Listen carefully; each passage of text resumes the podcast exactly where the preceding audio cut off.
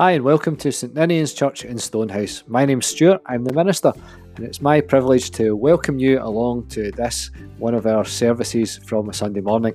You can find us on the web at st-ninians-stonehouse.org.uk. So sit back, relax, and enjoy the service. Hi, and welcome to this week's service from St Ninian's Church in Stonehouse. My name's Stuart, I'm the minister at St Ninian's, but this week I'm on holiday. So you are in the capable hands of Gillian Story, Yvonne Hamilton, and Anne Thompson. Enjoy the service, and I'll see you next week. This morning's reading is taken from the book of Matthew, chapter 10, reading from verses 24 to 39. No pupil is greater than his teacher. No slave is greater than his master. So a pupil should be satisfied to become like his teacher, and a slave like his master. If the head of the family is called Beelzebul, the members of the family will be called even worse names. So do not be afraid of people. Whatever is now covered up will be uncovered, and every secret will be made known. What I am telling you in the dark, you must repeat in broad daylight and what you have heard in private you must announce from the housetops. Do not be afraid of those who kill the body, but cannot kill the soul. Rather be afraid of God, who can destroy both body and soul in hell. For only a penny you can buy two sparrows, yet not one sparrow falls to the ground without your Father's consent. As for you, even the hairs of your head have all been counted. So do not be afraid. You are worth much more than many sparrows.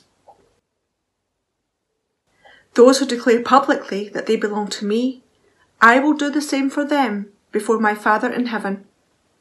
But those who reject me publicly, I will reject before my Father in heaven. Do not think that I have come to bring peace to the world. No, I did not come to bring peace, but a sword. I came to set sons against their fathers, daughters against their mothers, daughters in law against their mothers in law. Your worst enemies will be the members of your own family. Those who love their father or mother more than me are not fit to be my disciples. Those who love their son or daughter more than me are not fit to be my disciples. Those who do not take up their cross and follow in my steps are not fit to be my disciples.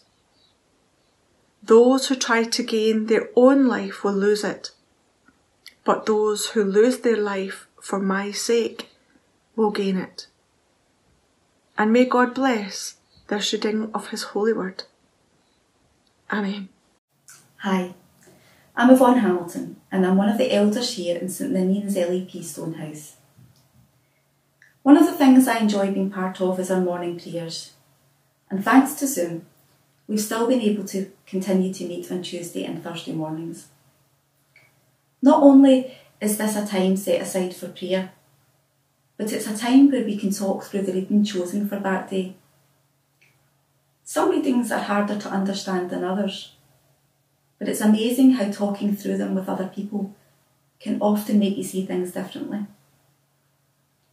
I don't mind sharing with you that today's reading that Gillian read from Matthew's Gospel is one of those harder ones for me, and I'm sure I'm not alone. It's tough. It seems that it's full of cost and choice. In this passage, it's almost as if Jesus is giving his disciples a wake up call he says some things that seem quite out of character, things that seem contrary to his normal teaching. Do not think I have come to bring peace, but a sword. These words certainly don't sit well with our understanding about Jesus' teaching of love, care, compassion, or even with the teaching about honouring the members of your family and household. Yet, we can't ignore these stern and uncomfortable words just because they don't fit well with our idea of Jesus' unending love for the whole of humankind. Neither can we make the excuse that these words were just fitting for that occasion when Jesus was merely addressing his disciples at the time.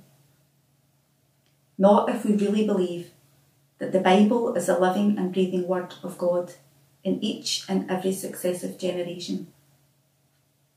These words still echo in the Christian church of today. They are still relevant in our generation. So, what is Jesus saying? Do not think I have come to bring peace, but a sword. Sword is a weapon. So, why then would the Jesus we know say this? This is difficult because we think of Jesus as an agent of peace. After all, there are plenty of verses in the Bible that associate Jesus with peace. He's called the Prince of Peace in Isaiah, and we're told in Luke that he has come to guide our feet into the way of peace. And isn't it Jesus who advocates peace again in Luke's Gospel with the words, If anyone strikes you on the cheek, offer the other one also? And wasn't it Jesus who said, Blessed are the peacemakers, for they are the children of God? All of this seems to bring confusion as to what Jesus is about. Is he a man of peace? Then why does he say he comes to bring a sword and not peace? And why division to families rather than unity and harmony? Well, it helps if we read from the synoptic parable in Luke chapter 12, verse 51, in which it is written, Do you suppose that I came to bring peace to the world? No, not peace, but division. The sword represents division. In this way, Jesus is using the sword not as a weapon, but rather because he knows that by following him there will be divisions, even within families. And again, just because this passage is problematic doesn't mean that it's unhelpful or that we should dismiss it as something which we don't need to take seriously. On the contrary, it's a useful lens through which we can focus our own notions and misconceptions about peace and the Christian lifestyle. The first misconception is that we often equate peace with the absence of anything, a void or calm. But actually, peace is full, active, and the stuff of life itself. Secondly, we tend to think of peace as synonymous with harmony and agreement. But in fact, the great men and women of peace throughout history have been what we might call troublemakers. People who have been outspoken and willing to cause division and controversy for the sake of justice and a better way of living. People like Gandhi, Desmond Tutu, Martin Luther King, and of course Jesus, both the Prince of Peace and the supreme example of the troublemaker. The first half of Matthew is about Jesus sending the twelve disciples out into the villages as missionaries who will tell people that God's kingdom has come to earth through Jesus, and who will exercise Jesus' own authority to cast out evil spirits and to heal. For this, Jesus says, you will be opposed. I am sending you out as sheep among the wolves. You will be arrested and whipped and stand trial. But don't worry about what to say or how to say it. When the time comes, you will be given what to say. For the words you will speak will not be yours. They will come from the Spirit of your Father speaking through me. Your own family members may betray you, and everyone will hate you because of me. Not exactly encouraging or reassuring words for the disciples. Perhaps for us, living in our part of the world, it's difficult to imagine that the persecution of Christians is getting more severe than ever. It's affecting increasing numbers of believers around the world. The charity Open Doors reports that a staggering 260 million Christians in the top 50 countries on the World Watch list face high or extreme levels of persecution for their faith. Last year, 2,983 Christians were killed for their faith. That's almost half the population of Stonehouse. Perhaps for us, these family relationships Jesus talks about seem extreme. But the reality for many young Christians in Africa and Asia is that choosing to follow Jesus causes conflict and division in families. However, there are times when we too may face conflict with our own families when we choose to follow Jesus. The conflict felt when a child once happily attended church decides they no longer want to participate in religious practices held dear to their parents. The conflict felt when you choose to attend worship, perhaps missing out on time with your family. Or at times when other members of the family don't share our faith, they may resent our faith choices and the impact that those choices have on them. But what if we were faced to make a choice? A choice between our family and Jesus. To choose which relationship is most important to us, to choose who we love the most. Is Jesus asking us to make that choice?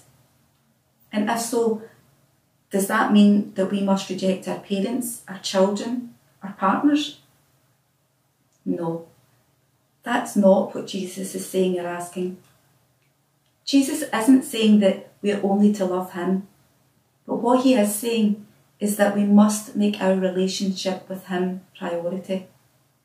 Yes, prioritising Jesus in our life does upset others, even our own families, who might not understand.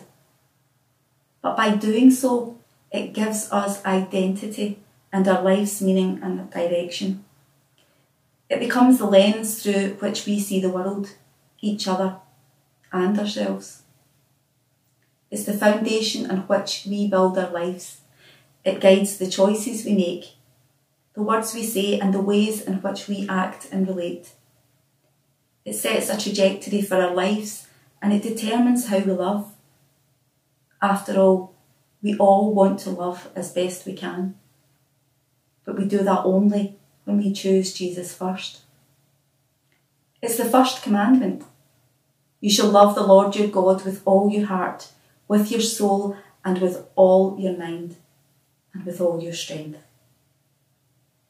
God is aware of and loves each and every one of us, regardless of race, culture, gender, lifestyle, or sexuality, all of which cause division within communities, families, and church.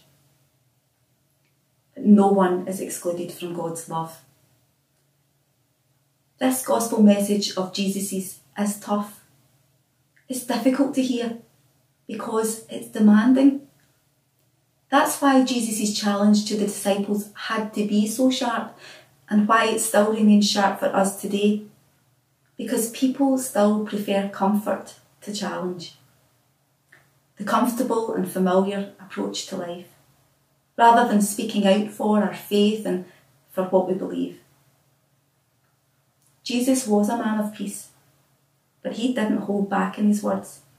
He wasn't frightened to speak out even if that put him in a difficult position. That's the sword he refers to, and that's the division between families that he talks about.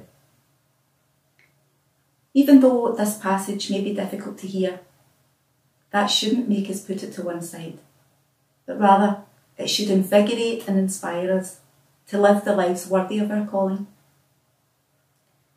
Discipleship isn't easy. There are costs and choices to be made often difficult choices. But my hope is that by loving God with all our heart, soul, mind, and strength, by choosing to love Him first, we become more like Jesus, unafraid of speaking out for peace, justice, equality, and discrimination, and demonstrating love and compassion through our words and actions each and every day no matter the cost. And now our prayers for ourselves and others. Let us pray. The world can make us doubt, Lord, when we see people marginalised and persecuted for their sexuality, gender, lifestyle, age, or culture. This world can make us doubt, Lord. This world can make us tired, Lord, when the news is 24 7 of plight, pain, and poverty. When leaders say and do what we reprimand our children for. When a pandemic keeps us inside and challenges keep on challenging, the world can make us tired, Lord. What can the world make us learn, Lord? When they are naked to be clothed and hungry to be fed in food banks, when they are thirsty needing water, what can the world make us learn, Lord? The world can compel us to love, Lord. Your love compels us to fight against poverty and discrimination and stand together in prayers with our neighbours. Love compels us to give and act as one.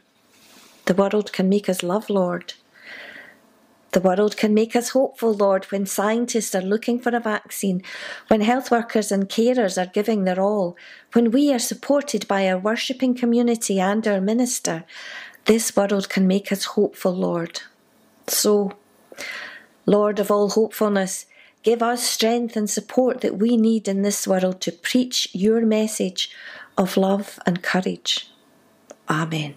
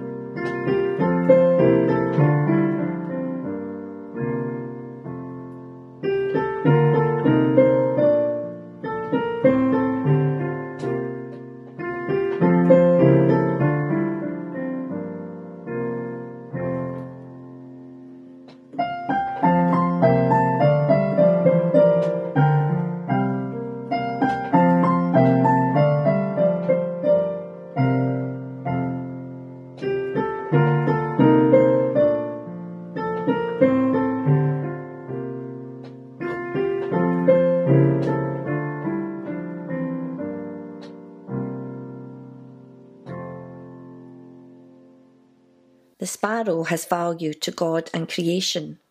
The worm has value to God and creation. You, we are cherished by God. Every moment of constructive conversation teems with value and responsibility. Every reflective silence is rich in potential. This time, this creation, this life needs us. No holding back, no holding in, no waiting. Go, live, and be counted, and serve God today, tomorrow, and always. Amen.